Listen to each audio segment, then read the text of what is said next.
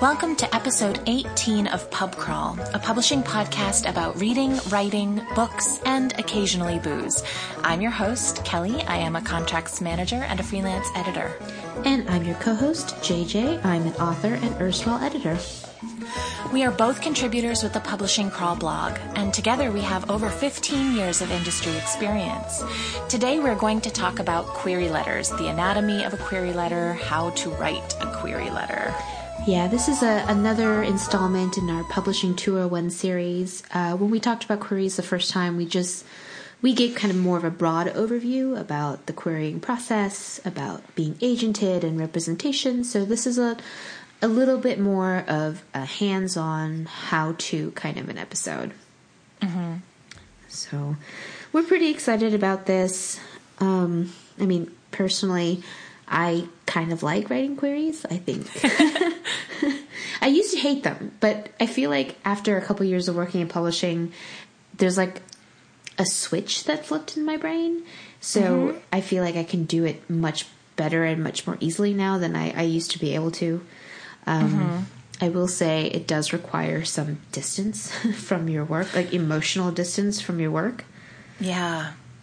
Yeah. I've actually never had to write a query uh, yet at this point in my writing journey, but I have read thousands upon thousands and thousands of queries. Um, you know, I started working in a literary agency, and so of course that was a huge part of my job description uh, while I was there. But also, um, when I moved over into publishing, I worked at a small independent publisher, and we did uh, we did accept unsolicited manuscripts. And so part of my job was to read um, all the queries that came in uh, that were unagented. And so we read, I read lots and lots and lots of query letters over the last 10 years. We actually, we had what we called slush parties mm-hmm. um, at my, when I was work as an editor, because the big five often does get unsolicited queries, even though pretty much none of them accept unsolicited manuscripts, but that we still get them and we still get a lot of them by paper. So often we just have these enormous bins of ma- mm-hmm. just letters and query letters and manuscripts and whatever. And I don't know, maybe once a quarter or something, we'd all kind of organize. We'd order pizza, we'd sit in the conference room and just open all the letters mm-hmm. and read them. And you know, if anything was interesting, we'd obviously set that aside to maybe pursue at a later date. But you know, it was often kind of sitting there and sending form rejections. Mm-hmm. So uh, yeah, I've read a lot of queries myself. I was an intern at a literary agency. yep, lots of stuffing envelopes for interns, opening envelopes, stuffing envelopes. Mm-hmm. kind of what you do. But yeah, I read a lot of slush, and, and when I was an intern, I actually would set aside the query letters for the agent I was interning for. You know, something interested him that I thought would interest in would interest him, I would put aside and say, "Hey, mm-hmm. you know, why don't you read this if you want to request them?" And, and, ultimately, he actually just gave me the authority: just request what you think is interesting. Yes. Mm-hmm.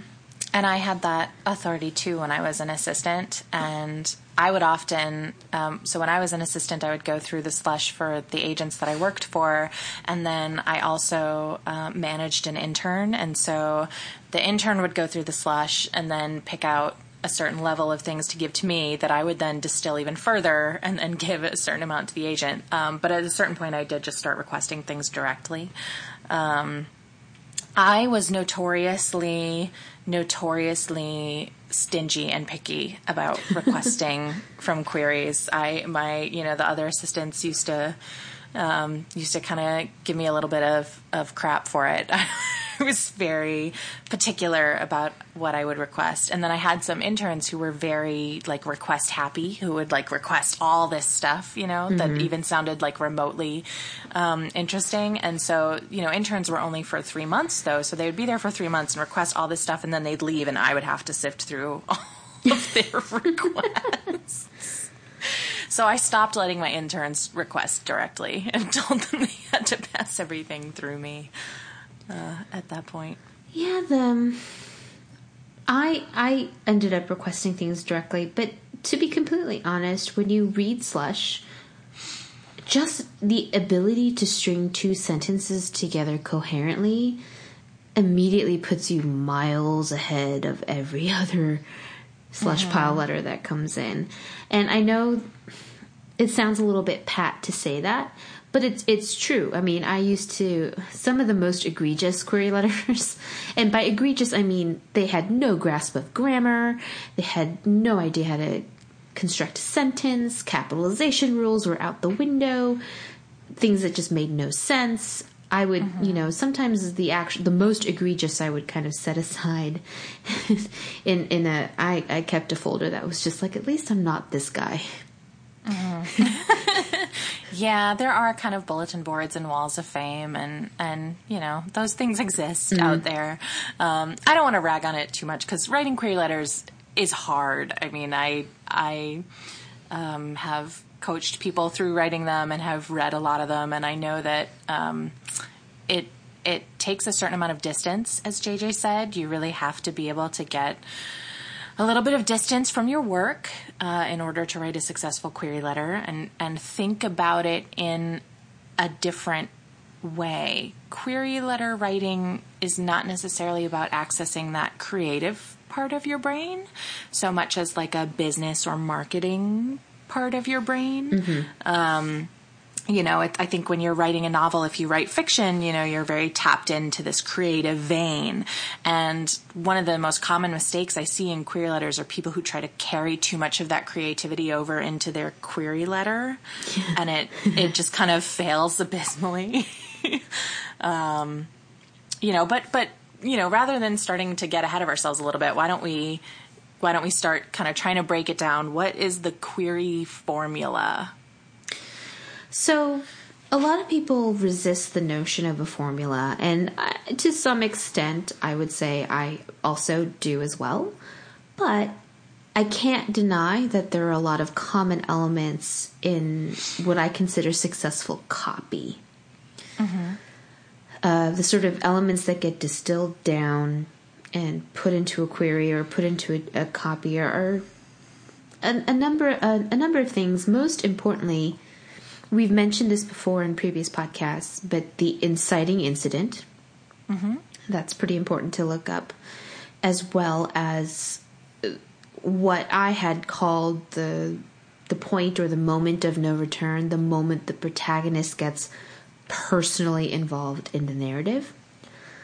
Um, so once you've identified those two things, you are more or less halfway. You have the parts to assemble a query letter. Mm-hmm. Because another mistake, or not mistake, but a lot of things I think beginner writers will put into a query is too much. Mm-hmm. You want to entice whoever's reading your query to to want to read more. So there's actually no point giving away absolutely every part, every twist, every turn in your plot. Mm-hmm. You don't need to do that. You just need to give them enough information to know what the stakes are and to want to keep reading. So that's why I say you need the inciting incident and you need the moment the protagonist gets personally involved in the story because that I think that's enough. I think that's kind of enough information to get to get a sense of where the story is headed, who the characters are, and why you would want to keep reading. And if I want to read more, I would simply just request the rest of the manuscript. Mm-hmm. So, yeah. Yeah, I think those things are really important the inciting incident, um, the moment of no return. The point is really that you want to be specific. Mm-hmm. You want to talk about specific characters and specific events in your query letters.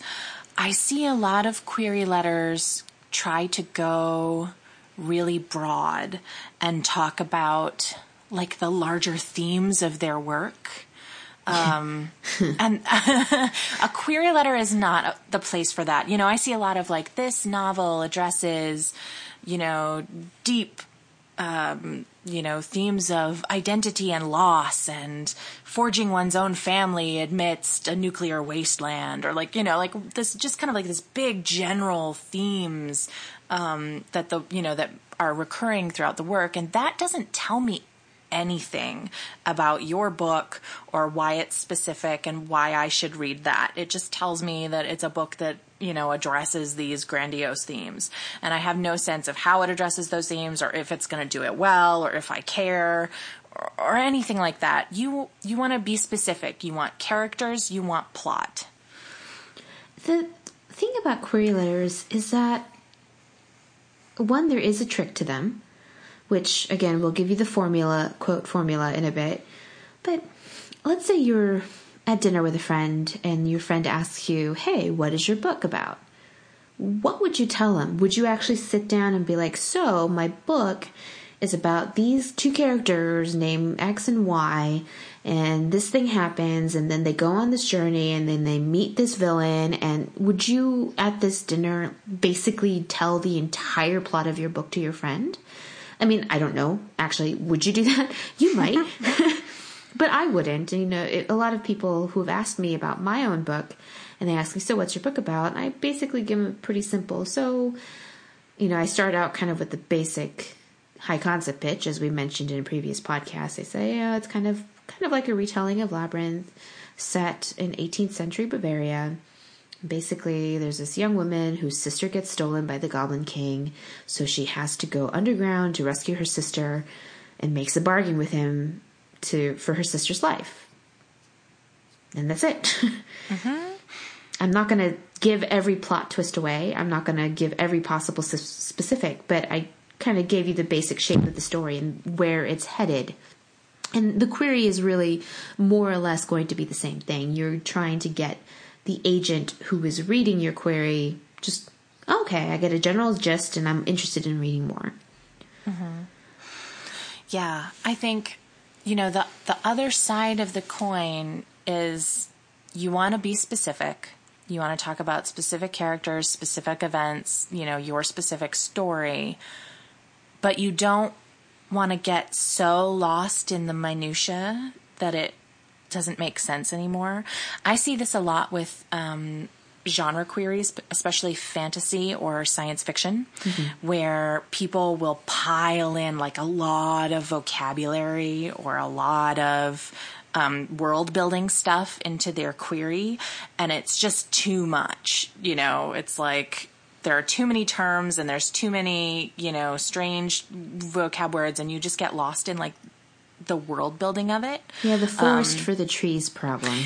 Yeah, you want to you want to put enough details in there so that I know, okay, it's a fantasy or a sci-fi. And you, I mean, I think you should pretty much state your genre explicitly anyway. Um, but you want to kind of sprinkle that in there, but it's very much like a light hand you know, just season your query a little bit with some of those words that are easily understood in context. Mm-hmm. And really, I think the more sparse you can be with that, the better, because I start trying to think, okay, well, what is, you know, the, the, I can't even think of like a made up you know example of of you know if it's like a d- dystopian like what is the the I don't write this, so I don't know. But but you know what I'm thinking of. If you are reading something that is um, that is genre heavy, and there's too much of those words in there, it starts to just read like word salad. It doesn't make any sense. Mm-hmm, mm-hmm. So then, why don't we get down to the actual formula itself? Um, this is going to be pretty generic, uh, obviously, as any formula is. But the, as we mentioned before, the first things you should identify are the inciting incident and the moment the protagonist gets personally involved in the narrative.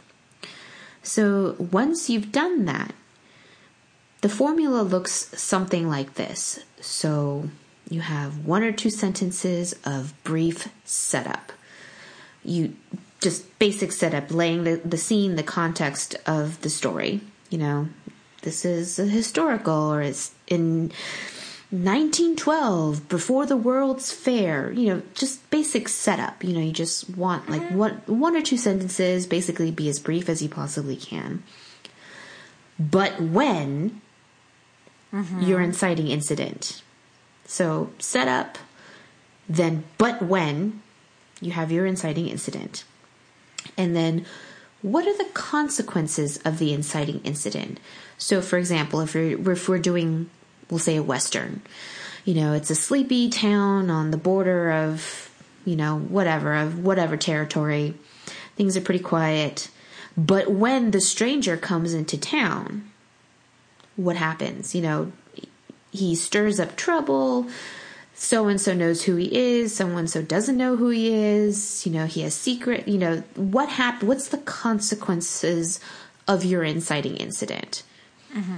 So you know, you have your setup, but when the inciting incident, and then you have the consequences of the inciting incident, and that should hopefully be, we'll say, the first paragraph, which is maybe four or five sentences. And that's so that's kind of the first paragraph, your introductory paragraph of, of your query letter. And then, so you sort of explain what the consequences of the inciting incident are. And then, so then, the moment of no return. Uh-huh. So if we go back to that Western example, so, but when the stranger comes to town, the mayor knows he has to bury this bag of treasure in his backyard you know that's kind of you know the moment he decides that's the moment he gets involved in the narrative so then he has to decide what to do with this bag of gold who to tell you know that sort of uh-huh. thing and then what are the consequences consequences of that decision so then the mayor decides to bury i don't know treasure in his backyard but so or someone sees him do it that he doesn't want to have seen what is he hiding you know these are sort of questions that are being being brought up when you have the but when blank so then mm-hmm. kind of structure there. And ultimately, hopefully, that shouldn't be more than two or three paragraphs. A mm-hmm. query letter shouldn't actually be that long. No. I think the shorter no. the better. Uh, I think the sweet spot, and I think I've mentioned this before, but the sweet spot is basically about 250 to 400 words. Mm-hmm. I think you can maybe push it to 400 if you're if you're writing a genre book and you need to explain a little bit more about the way the society is structured or something or the way magic works or something like that if you need to take a little bit more time to explain it then you can take a little bit more space but otherwise the shorter the better mm-hmm. you really have to think of it as you know from the moment an agent opens your email or opens your letter the countdown has started you know for how long you have to get their interest. And you really don't have very long. and so if your query doesn't get to the point immediately, you're you're wasting that precious window of attention and time that you have. Yeah, I mean, think about how many queries an agent reads anytime they go through their inbox. I'd say on average it's going to be 300, 400 queries a day. Mm-hmm. That's a lot. So brevity really helps. The quicker you get to the point, the better able you will be to catch that agent's attention. If it takes you three paragraphs just to get to your inciting incident, I will guarantee you the agent's probably been like, delete. mm-hmm. Next. I mean, query letters, they're not going to spend an hour a day doing this. They're probably going to read them on their lunch break you know, on their way home on the subway, once they get home, while they're eating dinner, you know, it's not going to necessarily be a, a, dedicated time set aside, you know, like an hour every day to seriously contemplate these queries in their inbox. They just don't have time for that.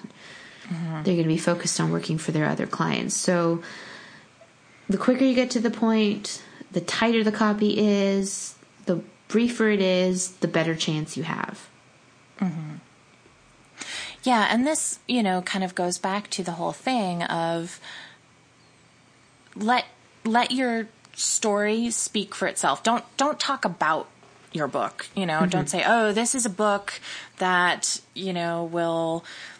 you know, earn its place among classics forever because it does all these wonderful things and it's, you know, all about this great stuff and the characters are so unique and like don't talk about your book just tell that inciting incident those basic plot points you know it's it's kind of like that show don't tell sort of a thing like just get to the point. Let us know who, what, where, when, why.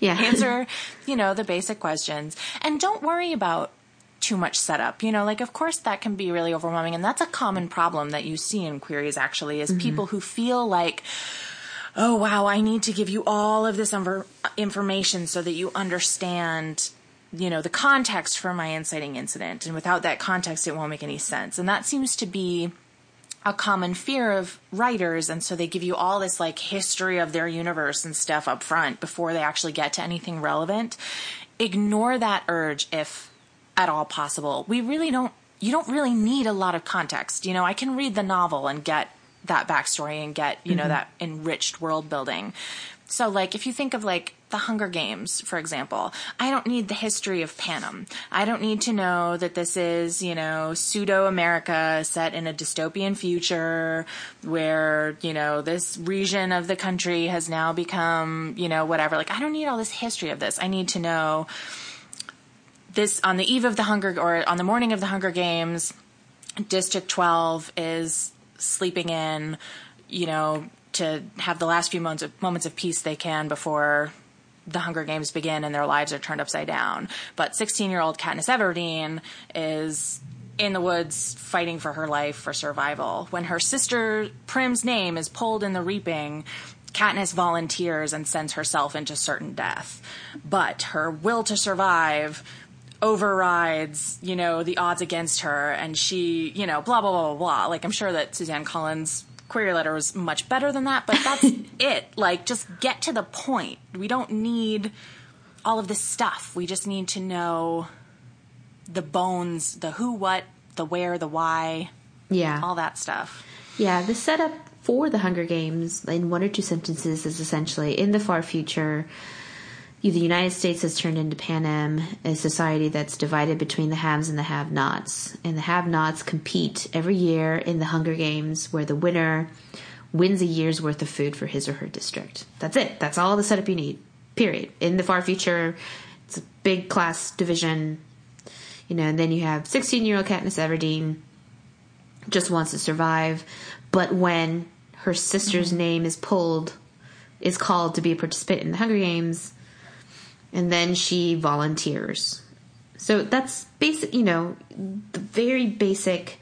You don't need to know about the war. You don't need to know mm-hmm. how the districts came to be. You don't need any of that. You just need to know that someone Katniss has love Katniss loves is in mortal danger, so she goes in her place. And the mm-hmm. story is her fight for survival. That's all. Mm-hmm. That's it. That's all you need to know. You don't need to know about her backstory, about her father, and be taking care of her family, and and her entanglement with Gale and Peeta. You don't need any of that information. Mm-mm. It's a straightforward story. Even though all of that's in the book, and that all of that is in fact relevant to the book, it's actually not the story. Yeah, and that's another thing too that I notice as a common problem in queries is too many, too much name dropping. Like, you know, they just, you just name every single character in there. Mm-hmm. I think it's generally suggested to stick to no more than three character names in your query, that you really shouldn't have to name more than three people. And really, it should be, you know, the protagonist, the villain, and the villain can be, you know, like an establishment. You know, you can have like the Hunger Games itself, you know, right, as kind right. of the ominous villain. You don't need to name President Snow or, you know, whoever. Um, the game makers, or you know, yeah, you know, some kind of some kind of antagonist um, of some kind, whether it's a you know individual or a force or something. Um, you need the protagonist, the antagonist, and you know maybe a sidekick or another relevant person. You know, if you're writing a romance, then obviously you need the two um, members of the couple. You know, but but you don't you don't need all that other stuff. You know, you don't need like all of these names of her friends or her sisters or her family or her this or her that or all these other people that might pop in and out of the story but aren't part of that core narrative. Mm-hmm. So, uh, well, I'm going to put myself on the line, and I actually pulled up my query that I sent my agent. um, so, I'm going to read it out loud to you, and just uh, Kelly can give me her critique, I guess, about whether or not she would request my manuscript. All right, so Dear Agent, beware the goblin men and the wares they sell. All her life, 19 year old Liesel has heard tales of the beautiful, mysterious Goblin King. He is the Lord of Mischief, the ruler underground, and the music around which her music is composed. Yet, as Liesel helps shoulder the burden of running her family's inn, her dreams of composition and child- childish fancies about the Goblin King must be set aside in favor of more practical concerns. But if Liesel has, has forgotten the underground, the underground has not forgotten her. When her sister Ketta is taken by the goblins, Liesel journeys to their realm to rescue her and return her to the world above. The Goblin King agrees to let Ketta go for a price. The life of a maiden must be given to the land in accordance with the old laws. A life for a life, he says. Without sacrifice, nothing good can grow. Without death, there can be no rebirth. In exchange for her sister's freedom, Liesel offers her hand in marriage to the Goblin King. He accepts. Down in the underground, Liesel discovers that the Goblin King still inspires her, musically, physically, emotionally. Yet even as her talent blossoms, Liesel's life is slowly fading away, the price she paid for becoming the Goblin King's bride. As the two of them grow closer, they must learn what it is they are each willing to sacrifice her life, her music, or the end of the world. Inspired by the movies Labyrinth and Amadeus, The Goblin King is a gothic romance in the vein of Robin McKinley's Beauty, Martine Leavitt's Keturah and Lord Death, and Juliet Marillier's Heart's Blood. So there you have it. Yay! um, I would have requested it, which obviously obviously sounds like such a suck up thing, but it does tick a lot of my boxes, and that's something that we should mention too. Is that you could write, you know, the the perfect query on paper and follow all of this advice and come up with a really solid query and still have an agent pass because it's just not to that agent's taste, mm-hmm. and you know that's unfortunate, but it's just a part of this business. Um, but you know, I love the labyrinth. I love romance. I love a lot of those things. So I would have likely requested that. The reasons that I think that it's a successful query are um, we get a sense of what it is right up front.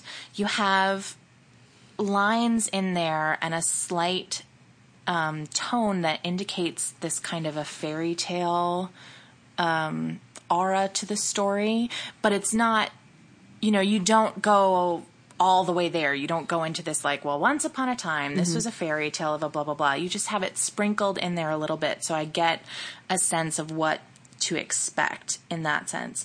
I know who it's Liesel. I know that Liesel has all these personal ambitions that have been set aside in order to fulfill her family obligations. I know that she loves her sister very much and that when her sister is taken underground, Liesel goes after her and um, sacrifices herself to save her sister. I know that once that happens, um, she actually blossoms to a certain extent, and she and the Goblin King grow closer, and then realize that although she might be um, blossoming creatively and having this romance blossom, it is taking a toll on her life itself. And I know what the stakes are. The stakes are that staying underground as the Goblin King's bride are killing her literally, mm-hmm. and they together need to decide what is going to happen. So, in this sense, that antagonist that we were talking about isn't necessarily the Goblin King, it's just the circumstances of being there. It's the ticking time bomb of Liesel's life fading away from her the longer that she stays there. Um, so I feel like I have all the information that I need to know about the story. I'm interested. I still have questions left what's going to happen, what are they going to decide, are they going to decide together or will they be against one another in this decision? You know, there's still a lot of questions for me to have to want to read more and find those answers. But I feel like I have everything that I essentially need to know. Yeah, I, you know, it took, it didn't actually take me that long to write this query because, like I said, by this point I'd sort of gotten the trick of it. But there are other major characters in my book aside from Liesel, the Goblin King, and her sister. I picked her sister because her sister is a catalyst for the story. When mm-hmm. her sister is taken, that's when Liesel has to take action.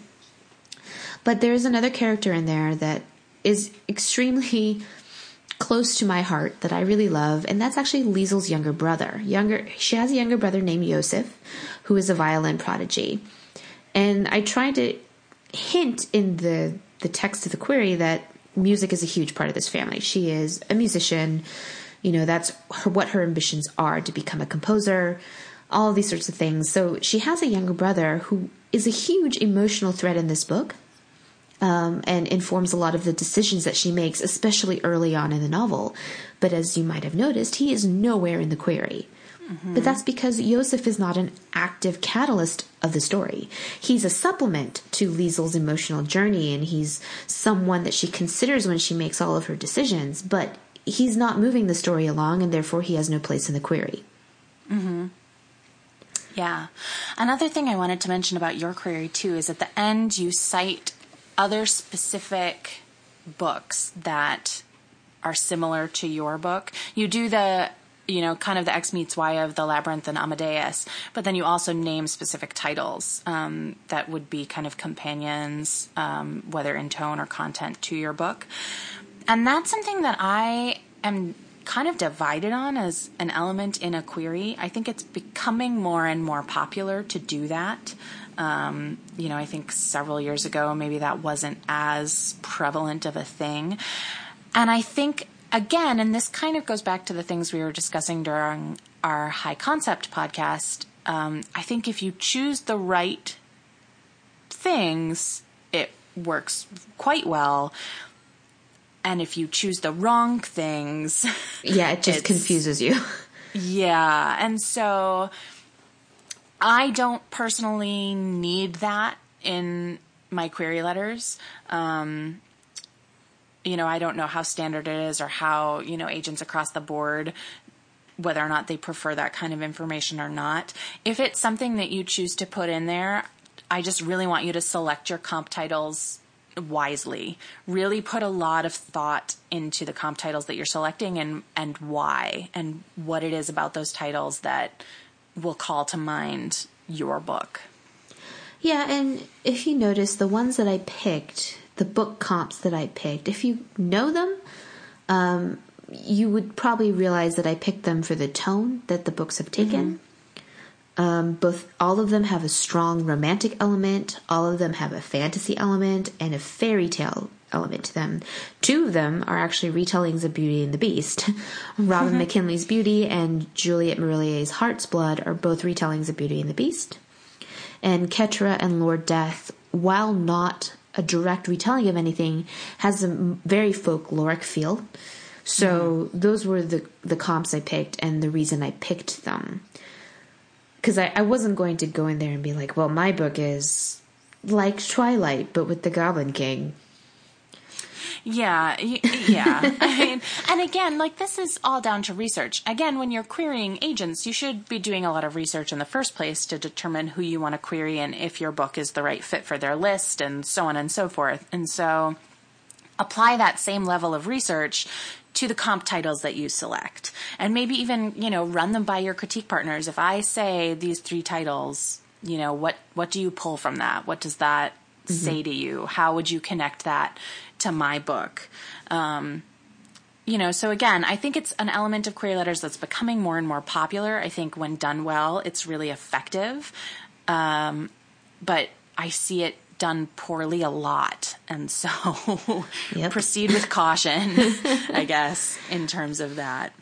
As as we mentioned before, the more narrow and the more specific you get in your comps, the better it is. Mm-hmm. It it shows one that you've done your research. Um, and the more narrow and the more specific your comp titles are, the easier it is to f- figure out what your book might have in common with them. So, like I said, I picked three titles that were fairy tale retellings or had a fairy tale feel to them. And that's really kind of the point I wanted to drive across in my query letter, which is that this is kind of a fairy tale, essentially. It's not necessarily a strict retelling of anything that's like retold by the Grimm brothers, but it has mm-hmm. that lyrical fairy tale folkloric mm-hmm. sort of feel. Well, you open with that line. What it's like: "Beware the goblins and the wares they sell." That's not it exactly, but it's similar. What's Yeah. the opening line? Beware the goblin men and the wares they sell. And that, um, you know, that kind of sets a tone for the entire query, and it's incredibly brief. I don't want a huge quote, you know, from your book at the top of your query. um, I, I see that a lot too, where someone will like quote an excerpt of their book um, at the top of their query and then let it follow, and and that you know I, I don't necessarily love either because I don't think it's informative. It's this quote without context and it doesn't really mean much. But if you have a line like that, which I don't even know if that's exactly a line in your book or if that's just kind of like your opening query line that sets your tone. It was actually it, was until my editor actually asked me to put in a prologue. It was actually the first line of my book. the first line. Yeah. And I think that's fine because I think it's brief and I think it's evocative and I think it's immediately explained by the context. If it were longer or if it, I see a lot of like dialogue or like, um, like almost like cliffhanger actiony type quotes up there Yeah, on the top yeah. of queries. Don't don't do that. You know, if you have a, a line you can pull as, you know, like um like if you were doing the Hunger Games, you know, and may the odds be ever in your favor, you know, you could probably pull that not to lead your query, but you could put that in your query as like bam, you know, sort of really driving home your point. You can do that, but again, it's, you know, wield it like a scalpel, not like, you know, a big mallet.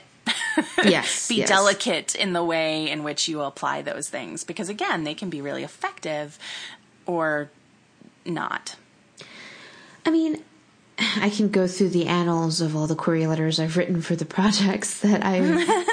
um, to be completely honest, I've actually only ever sent out two queries. I um, long before Wintersong, I had written an adult literary novel, sort of long story. Anyway, um, this was the first novel that I queried, but I'd only ever queried like five agents, and then ultimately pulled it out of consideration because I didn't want that to be the first book that I set out. You know, I didn't want that to be the first book I published. Basically, is what it came down to. Um, but I did kind of something similar to what I did for this query, which at, obviously, as you can tell at the time, was called the Goblin King. Um, I pulled a line from my book that I thought illustrated the the character trajectory and this is my own particular writing quirk i think and of course kelly has in fact read a lot of my writing i think my query gets across my writing voice. And that's I- hard to do. I understand that. I think it does but i don't I, I think it does, and I guess this is a caveat because I actually have not read Wintersong um, in any incarnation at all. Um, so I don't know how much of the voice of the query is exactly the the tone of the book. I think in general, having read other things that you've, that you've written and read other um, query letters and synopsises and things like that that you've done um, for those other projects, you convey the tone and the voice of your writing without writing in that voice or tone. I think. and that's a subtle difference uh, like that's a subtle difference too but i think it's in, an important one and that's kind of what i'm talking about when i talk about writers who get like way too creative in their Yeah. query letters. I want a hint of the voice and the tone. If it's gothic or you know romantic or fantasy or something i, I want to know that and i want to be able to tell that from your query letter. I want to know that you can handle that genre deftly uh, that you know how to write that you know that spark is there but i don't want you to necessarily write your query letter in the exact same voice that you write your book in. You know, if you've got a YA contemporary, you know, about a girl, I don't necessarily want you writing the query letter from her point of view. I don't think that I don't think that that works as well as some writers believe that it will. A query letter has a very specific purpose. And I think a lot of times um, I think writers kind of view query letters almost as like a like a highlights reel. If you were like an actor or a, a designer or something, and you wanted to like have like a highlights reel of like, here's all the stuff that I can do. This is my I can range. do this and I can do that, and you know, like, uh, and that's uh, not the purpose of a query letter, and it really will dock you a lot of points because to be 100% honest, I, I'll just stop reading it. Like it just it just won't I have very specific questions and information that I need when I open a query letter. And if I'm not getting those things, then I have to move on and find something that will give me those things. Um, and so getting too creative in a query letter, writing, you know, from the point of view of your character or writing, you know, too much in that voice is not what you want to do. You want to allude to it. You want shades of it. You want to communicate it in your query letter without being quite so literal about it. Yeah, it's it's hard to explain how to do because well, my query is obviously written in the third person, um, and that is what I would recommend. Write your Yes. query in the third person because when I read a query in the first person, I'm immediately like, um, who's talking to me? Is it the author? And if it's the author, why are they talking to me like this? It just, it's weird and you never want to stick out in that way. You want to stick out in a good way, like this is my work and it's interesting. You don't ever want to stand out of the slush pile as being weird or strange or something just that you can't understand. Um, so write your query in the third person. Um, my book is written, Wintersong is written in first. So, you know, if I wanted to write a query in the first person, which I wouldn't do, but, you know, imagine this now when I would say something like, you know, I'm 19 years old. It just, it just sounds weird. No, no, don't do it. Don't do it. just don't do it. It it it just uh, like I don't know. You get it's you know it's you know you get kind of the spam emails and like the subject line is like your name and then it's like the kind of like weirdly falsely intimate. Yeah, That's what it feels like when you get a query letter in the first person. It feels like intimacy is being forced upon you, and you're just kind of like, whoa, uh, that's crossing a line that I don't like. yeah. so- it's too confusing. There's no. No. I think you know. I think in general, um, if you're if you're sending your query via email, which I think is uh, really probably what most queries, how most queries are sent these days, you know, you want um, you know black font, some sort of normal font, not anything super crazy.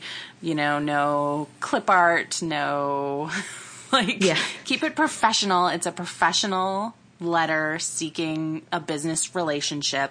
Keep that in mind. If you're sending um, a query through the mail, don't send swag. Like, Yeah. it's just Yeah. gonna wind up on someone's desk and not do anything. I mean, And it's a waste I'm of your trying to- postage. it's a waste of your postage. Um, you know, things I've received along with query letters were like little containers of bubbles.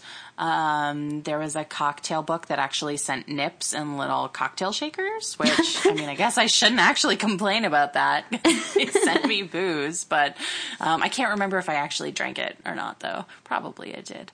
But um, like little, yeah, just just little things that you think tie in to your book in some way and you think it will make you stand out because you've sent a thing don't it's not you know god help you if you send glitter or confetti or Oh, any kind God, of thing where worst. i open my letter and my desk is just covered in this stuff people do it it happens Yep. frequently and it's just like oh my god you just want to like reach through the paper and strangle someone um, so keep in mind it's it's a professional letter you're seeking a business relationship with someone you should present yourself professionally A query letter, I've always kind of likened it to a cover letter if you're sending a resume.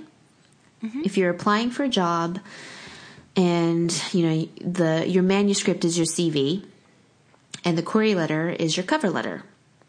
So you want those to be as professional as possible.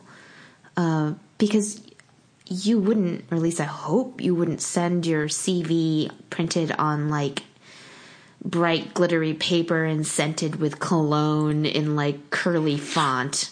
Well, I mean, if you're Elle Woods, then fine. Yes. but like, what are the odds that you are Elle Woods? Probably not very high. yes. There's only one Elle Woods, everybody. Yes. And she's from Legally Blonde, if you guys don't know that reference. If you don't know that reference, you should rectify it immediately because it's an excellent movie. Also, do you know it was filmed at my high school? That's your high school? Yes. Well, kind of. Um, so the scene where Elle has sent in her video, like her video application, Her video essay. her video essay. Um, so you know the room all the admission board people are sitting in? Yes. That's the library of my high school. that's a fancy library. Well, it's actually not the school library. It just was the library of of well, it, it's called the library because it was actually the library when my school was still a mansion. Ah. Um, and it was great because when Legally Blonde was filming at my high school, um, they catered lunch for us for the three days they were filming there. Yeah, it was. It, we always loved it when we had film crews. This is this is what happens when you go to school in Southern California. You guys, you just this this is just regular stuff. Wow. My high school was not like that. My high school was the site, aside from Legally Blonde, which was the biggest, there were scenes in the movie Matilda with Mara Wilson uh, from the 90s that were filmed there. Um, a Disney Channel movie about cheerleading, that the title of which escapes me at the moment, was also filmed in my school. Uh, an 80s TV show called Hart to Hart. That is the most 80s TV show title I've ever Oh, and wait till you hear what the premise is. The premise is a husband and wife spy team are go undercover at fat camp.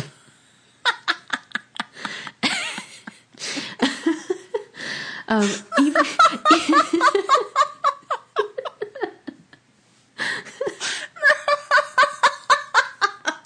the episode is great, by the way. It's so 80s. Wow. And actually, even better, I was in Barnes and Noble the other day and actually saw the DVD box set for Hart to Hart, and my school is on the cover of the DVD box set.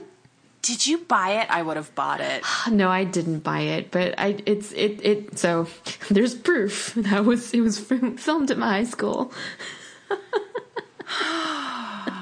Wow. Okay. I hope you all enjoyed enjoyed that uh, comic interlude. Whew.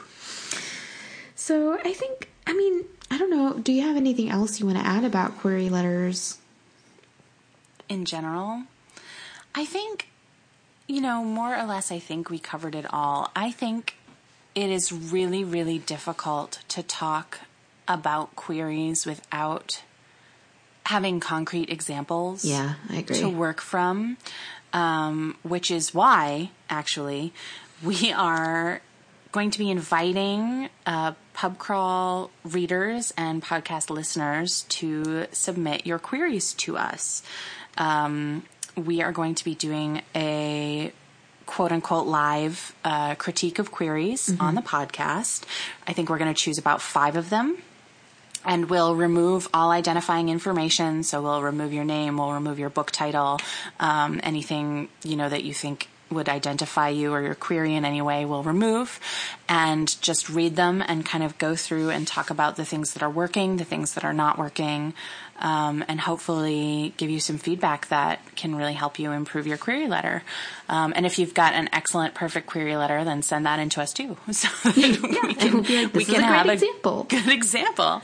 Um, Yeah, but yeah, so we're excited about that. Yeah, no, we are. Um, I think if you're going to send us your query letters, just email us at publishingcrawl at gmail.com and uh, put in the subject line in like all caps, like pub crawl podcast query critique. So we know that that's what it's for, as opposed to something else that, you know, we need to be looking at for publish and crawl. Um, so yeah, just go ahead if you guys have tinkered or have perfected your query letters to, you know, and you think you just need a fresh set of eyes, you can certainly send it in. Kelly and I will try and pick sort of a breadth of genres as we can. Mm-hmm. We're, we're not going to just focus on, on YA, even though, you know, we do focus on that a lot at Pub Crawl because a lot of us are YA readers and writers. Anything. If you write mystery, if you write romance, if you write horror, anything, any genre, adult, middle grade, young adult, it actually doesn't matter. We'll just take a look. Because I think the bones of a query, a good query, are the same no matter what category or genre it's in. Mm-hmm. When I was an intern at a literary agency, the agent for whom I worked did a lot of mysteries and thrillers, which admittedly is not a category I read a lot. But ultimately, I got very good at identifying which writers were able to get me interested in the story, even if this is not a genre that I read. Mm-hmm. They were able to lay out very clearly for me the stakes, the tension, and, and why I should be invested. And those were always the ones that got pulled aside and, and given to the agent I was working for. Mm-hmm. So, you know, don't think don't think that you guys need to limit yourself to just YA. Go ahead and send query letters for whatever that you're writing, whatever genre that you're writing in. Yeah. So we're really excited about that. And that will be when will that be in March at some point in time? How long are we going to leave that open for submissions? We'll leave it open for we'll say 4 weeks. We'll say we'll give you guys like 4 weeks to send us stuff. And hopefully that will give you guys enough time to send us stuff and enough time for us to actually get five queries to critique. um, and we'll remind you periodically. We'll remind you, like on Twitter or in, in our blog post or whatever, to you know go ahead and send it to us. Um, so sometime in March, we'll definitely let you guys know when when the query critique episode is happening. All right. So, what are you reading lately? Um, actually, kind of a lot. I so I finished pretty recently Challenger Deep by Neal Shusterman. Beth Revis had talked about it. Um, it also won the National Book Award. So it was a book that I kind of knew I wanted to read. And I'm not big on what I consider issue books. Books kind of they're more they're generally contemporary novels that focus on an issue. Some mm-hmm. kind of a little bit like the after school special feel to them. And if I hadn't had such strong recommendations from people I trusted, I, I think I might have given Challenger Deep a skip because it's essentially about mental illness. Now, as somebody who does suffer from mental illness herself, I'm always very particular about books about mental illness. Just, yeah, a lot of times, if it's not written by somebody who also has mental illness, it just doesn't ring true. Or the mental, mental illness becomes the point of the book in such a way that makes it like I'm not my bipolar disorder, you guys. I have a whole rich life outside of that. Um, so I get kind of a little bit on edge, I guess. Maybe a little bit on the defensive going into reading these books. But I loved Challenger Deep. I thought it was really, just really beautifully done. Um, and possibly the most true and real description I've ever read of a manic episode in my life. It it just masterfully done. So um, it kind of left me raw when I finished the book in a good way. But I yeah, so I definitely recommend that one. That that definitely deserved the award that it won. And um, it also has illustrations and part of like part of it's a contemporary story of this young man struggling with mental illness. It's kind of undiagnosed until later in the book. And then there's sort of a parallel story that's almost fantasy, where he's on a pirate ship. So as the book goes through, you can start to see where those storylines are beginning to converge. And then you start to wonder what is real and what is not real. So it's really, really well done. So I highly recommend that. I am also reading, I just finished as well, Sound by Alexandra Duncan. And this is a science fiction novel. Um, I actually really enjoyed her first novel, which was Salvage. Um, so if you guys like kind of, it's not space opera, they're, but they, they take place in space. Um, but not a space opera in that regard, but they do take place in space. They're kind of quieter, a little bit more contemplative type of science fiction, which I really enjoyed that.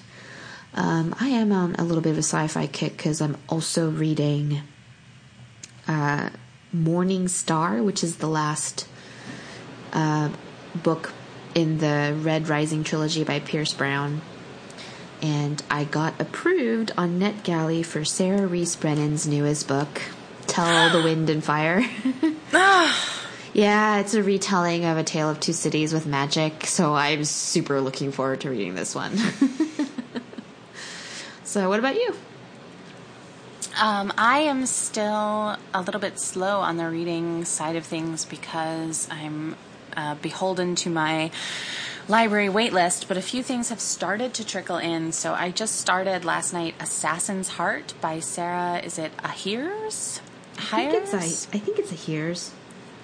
Um, I just started that, so I'm about probably 10 chapters in or so. Um, and I really did not know much of anything about it at all. it just, I, well, what happened was I um, live in Minneapolis. We used to live in St. Paul, and I was in part of the St. Paul library system. We moved to Minneapolis this summer, and I've just recently um, become a member of my local county library in Minneapolis, and the selection of books that they have is very different. But something that the Hennepin County Library does that the Ramsey County Library doesn't do is you can pre-order books. Oh, so the the library will let you know what things they're going to acquire that haven't come in yet or haven't published yet. Oh, I and wish can, my library did this. Right, my old library didn't, and this library does. And so um, you know, it, it will have like this list of stuff and you can get on the wait list immediately, like before it's even published.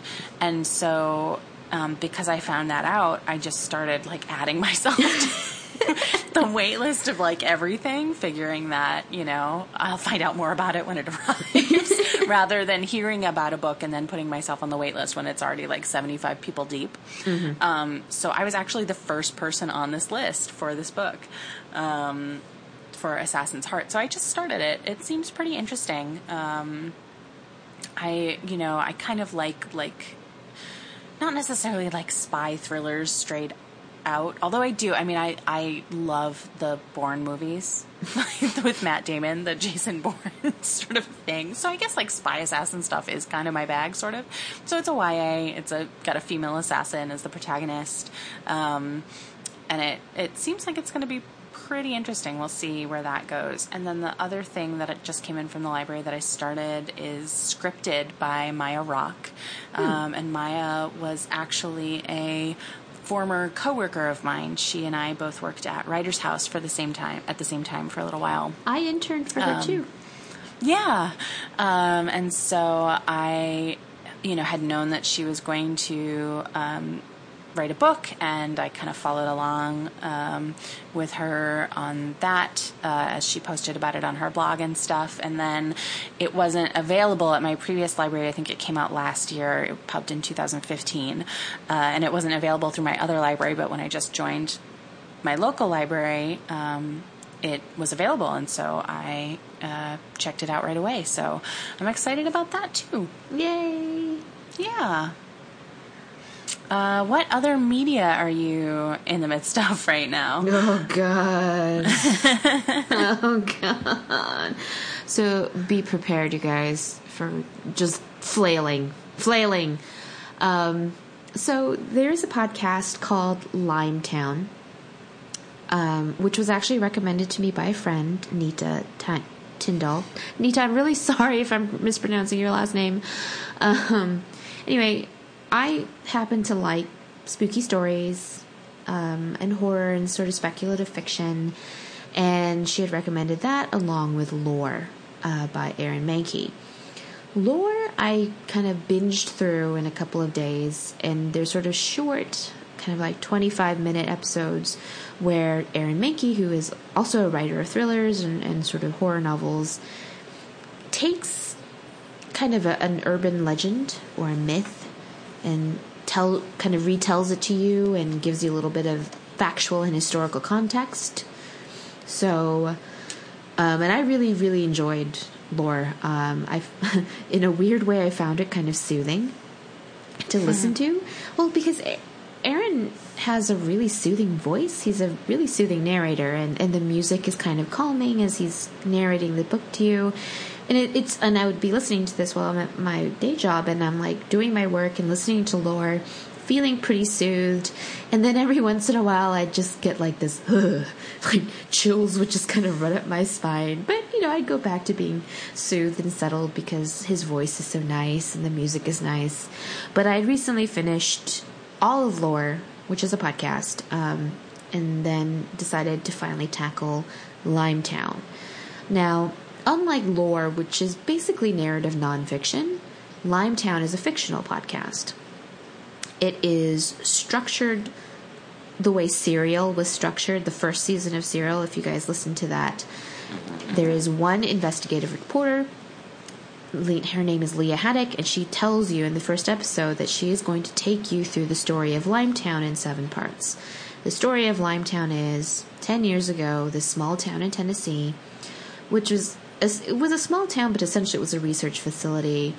They got these calls and reports about this sort of unprecedented violence that happened in the town, but by the time the authorities got to Limetown, the entire population had disappeared. So that is 327 men, women, and children, of which there is absolutely no trace. No hair, no DNA evidence, nothing. So it's Lia is telling the story to you, and this is a masterful work of storytelling, you guys every single episode is crafted in such a way that basically by the time you get to the end, you you need to listen to the next one to find out what happens. But even so, every episode is really good at giving you an answer, but also providing you with another question. And it's just extremely well done. You know, it's Lia reporting on the history of Limetown, what happened to it, what people speculate might have happened to it, what they were doing in Limetown. But it's also a personal story for her because her uncle was one of the missing. And so, as the further she gets into the story, the more personally involved she gets. So, and also, you guys, it's really creepy. And I have a pretty high threshold for creepy. Like, I really do. But I was listening to this at work yesterday, um, and I was at work uh, a little bit late because I was making up some time, and I also just had a lot of work I needed to get done. So that's when I started listening to Limetown. And I, like I said, I have a really high threshold for creepy, but I had to stop listening because I got too scared. I just, like, my heart was racing. I could feel my blood pressure rising. I just, like, was so tense that I was like, no, no, I have to, I have to put this aside and listen to something else. Oh and then God. came home, hid under my covers with my little stuffed seal. I have a stuffed seal named White Harp like cuddled up with her and hid under the covers and like snuggled up against my partner and then I was able to finish listening to Limetown. this is like how I had to wait until like daylight to finish Stranger or Life is Strange. Yeah. Oh my god. Um, Limetown is actually not that long. Each episode's only probably like again like 25 minutes to half hour, so it's only about 3 hours of content. Um, so just to let you guys know, I've already listened to it 3 times. in about 48 hours. so that's that's that's like the thing that's consumed me most right now. Wow. so what about you? um, I don't have too much. I did very briefly get pulled back into Serial. Mm. Uh, so I listened to the first season of Serial obsessively. Uh, we had little, I had a little group of friends at work, and we would meet in the break room um, every Thursday and like dis- discuss the episode ad nauseum. Um, and so I was really, really into the first season of Serial, and then I'm listening to season two, but not with that kind of intense, obsessive yeah. uh, enthusiasm that I listened to season one. But um, the man who was the focus of season one, Adnan Syed, uh, is his case is currently undergoing a court hearing. Um, for a complicated system of appeals that I can't fully distill for you in this podcast, but um, the court hearing was happening last week, and Serial Sarah Koenig attended the hearing and was doing kind of like updates on it. Um, daily for a little while. And so I got way sucked back into those and ended up actually listening to Serial season one again as a result of that. And then, other than that, I think I mentioned briefly last time that I've started watching Avatar The Last Airbender. That is Yay. still happening. Um, and otherwise, there hasn't really been too much else going on in terms of other media for me. Um, I don't know what I've been doing with my time.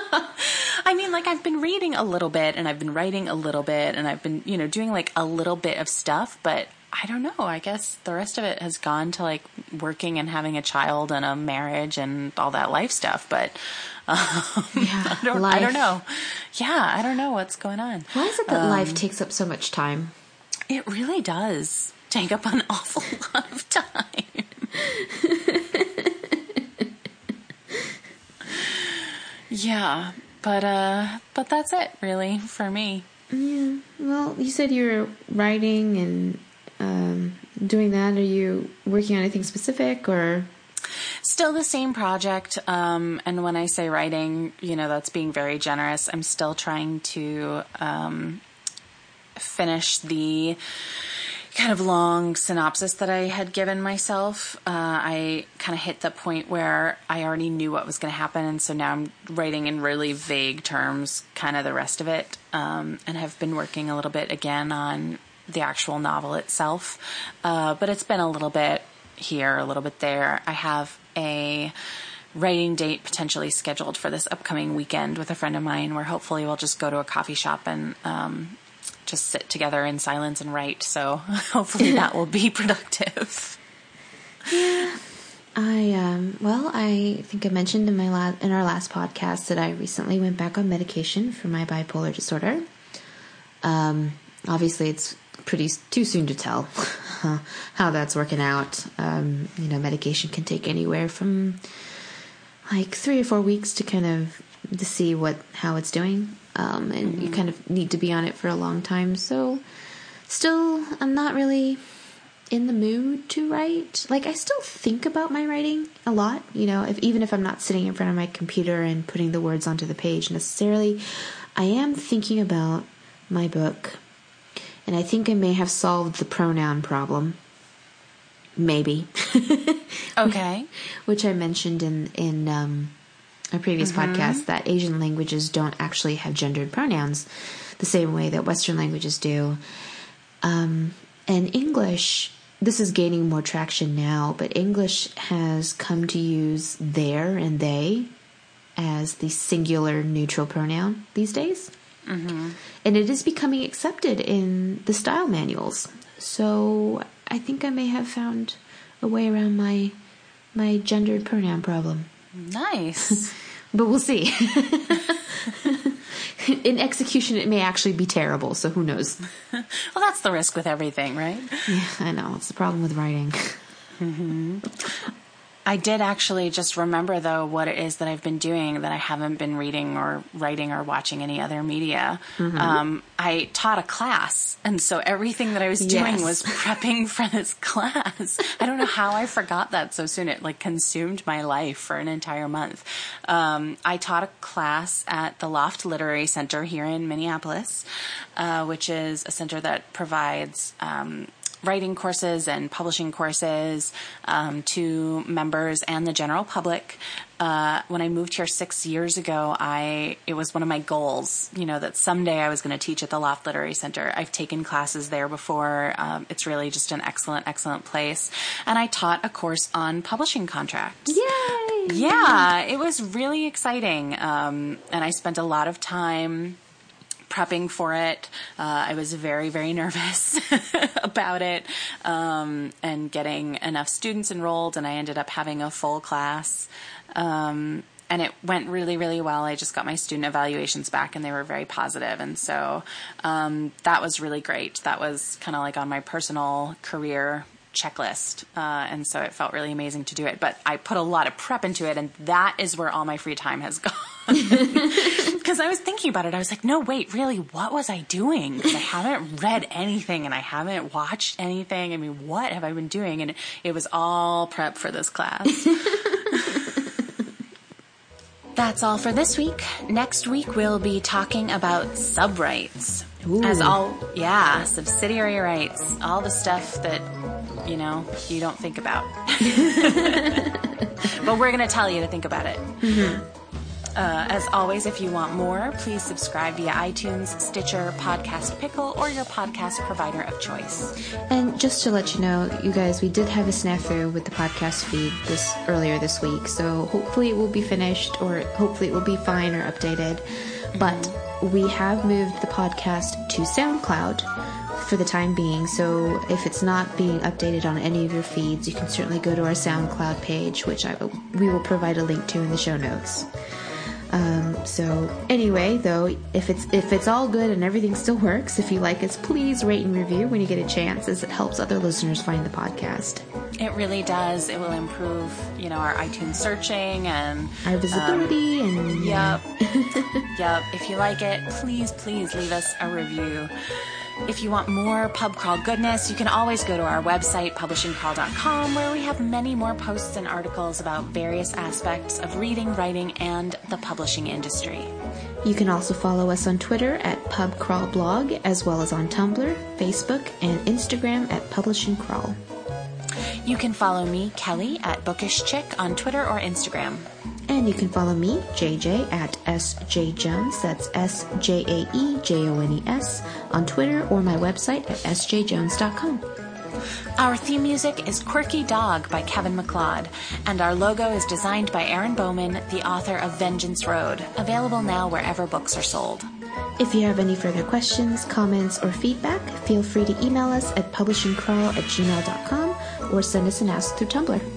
Thank you so much for listening. Bye. Bye.